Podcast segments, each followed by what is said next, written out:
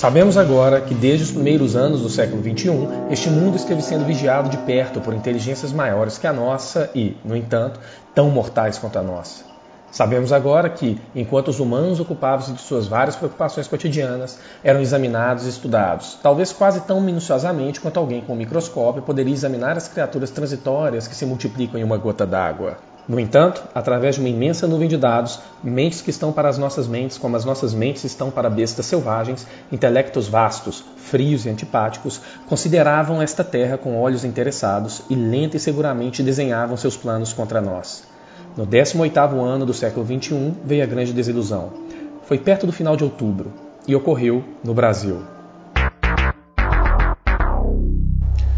Imagina só, as jornadas de junho de 2013 como balão de ensaio para think tanks norte-americanos como a Atlas Network, por trás, no Brasil, no Instituto Millennium, no Instituto de Formação de Líderes, do Estudantes pela Liberdade, do Instituto Liberal, da Rede Liberdade, do Movimento em Direita Brasil, do Movimento Brasil Livre, do Movimento Vem Pra Rua, etc. Os protestos se massificam e, nas disputas presidenciais de 2014, o PSDB investe 10 milhões em bots que atingem 80 milhões de pessoas.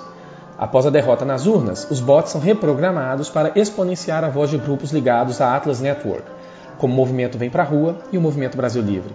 Exponencia-se o antipetismo e daí impeachment.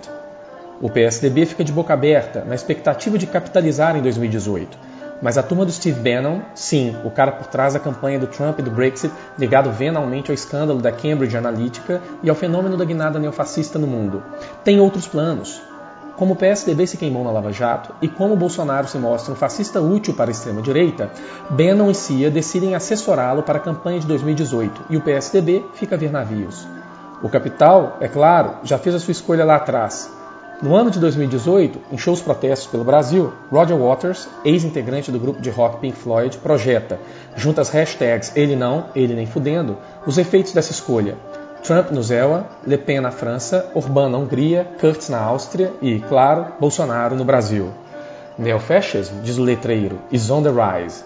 Desde 2016, o Instituto de Formação de Líderes de São Paulo, parceiro da Atlas Network, namora com Bolsonaro, convidado para o terceiro Fórum Liberdade e Democracia, ao mesmo tempo que premiava Deltan Dallagnol pela Operação Lava Jato, e que ainda aguarda uma investigação as conexões ultraliberais da Operação Lava Jato. Em 2018, 12 milhões foram investidos em escândalo revelado pela Folha de São Paulo, pelo capital privado nacional e uma agressiva campanha de fake news distribuídas pelo WhatsApp em benefício do seu candidato Jair Bolsonaro. Ei, eleitor, Haddad tem uma Ferrari amarela. A vice Manuela usa camisa Jesus é trans. Há um plano secreto do PT que, através do mitológico kit gay, quer ensinar nossas crianças a fazerem sexo para implantar o socialismo marxista, etc. Os tabloides no século XXI definem eleições e se expressam continuamente através de máquinas de compartilhamento que incluem nossos corpos. Mas para entendermos as razões da ofensiva, temos que entender as razões da energia, onde há petróleo, ou há guerra ou há golpe, dizem os petroleiros no Brasil. Com a descoberta do pré-sal em 2006, o capital internacional renovou seu interesse em extração no Brasil. Em 2009, a lei de partilha estabeleceu a Petrobras como única operadora do pré-sal.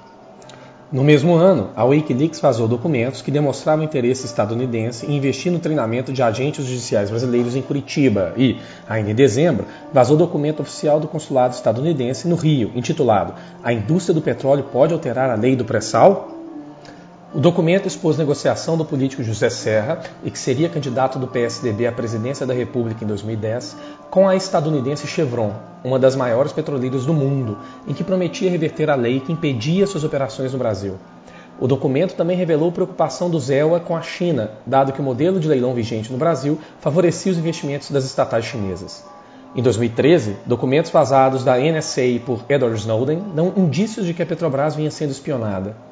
Com o impeachment em 2016, assume o vice-presidente vampiro do Jaburu, Michel Temer, e logo sanciona a lei que desobriga a Petrobras de ser a única operadora do pré-sal. Temer também promove José Serra, aquele da Wikileaks que queria vender o pré-sal para os gringos, a ministro das Relações Exteriores, e Pedro Parente à presidência da Petrobras.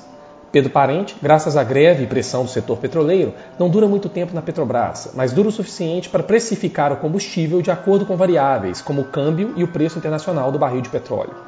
O resultado? Tornou-se viável a importação de petróleo e derivados para o Brasil por concorrentes estrangeiros, E a Petrobras não só ficou ociosa em um quarto de suas instalações, como também passou a exportar muito mais petróleo não refinado, cru, e que retorna para nós processado como combustível. Em 2018, Paulo Guedes, assessor de economia do fascista Bolsonaro e, não por acaso, um dos fundadores do Instituto Milênio, prometeu vender a Petrobras e a Eletrobras, o Banco do Brasil, o BB Seguridade e a BR Distribuidora a preço de banana. Ainda que os bots tenham chegado na cena política alguns anos antes, o ataque viral no Brasil só teve início em junho de 2013. Não por acaso, também em 2013 foi notícia o leilão do campo de Libra, no pré-sal, que foi arrematado por um consórcio entre a Petrobras, a anglo-holandesa Shell, a francesa Total e as chinesas CNPC e CNOOC. A lei, naquele momento, ainda obrigava a Petrobras a participar de todos os consórcios.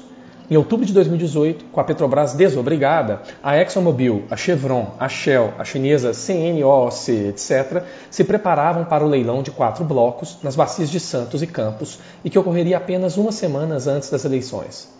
Aparentemente, a resistência Skynet e seus robôs chegou tarde demais. A em outubro, arroba Peter viraliza no Twitter a seguinte frase. O cara que deu a facada no Bolsonaro, na verdade, veio do futuro, onde o Brasil foi destruído pelo governo Bolsonaro. Aí ele volta no passado e tenta assassinar Bolsonaro, mas falha, gerando a facada, que na verdade elege Bolsonaro, criando assim um paradoxo temporal. Antes mesmo do segundo turno das eleições presidenciais de 2018 no Brasil, os corpos, o sistema político, hackeados, já não mais expressavam outra coisa que a língua dos bots. O mecanismo artificial só ouvia a si mesmo e só reproduzia a si mesmo retroalimentava-se, assim, do próprio ódio que fazia circular.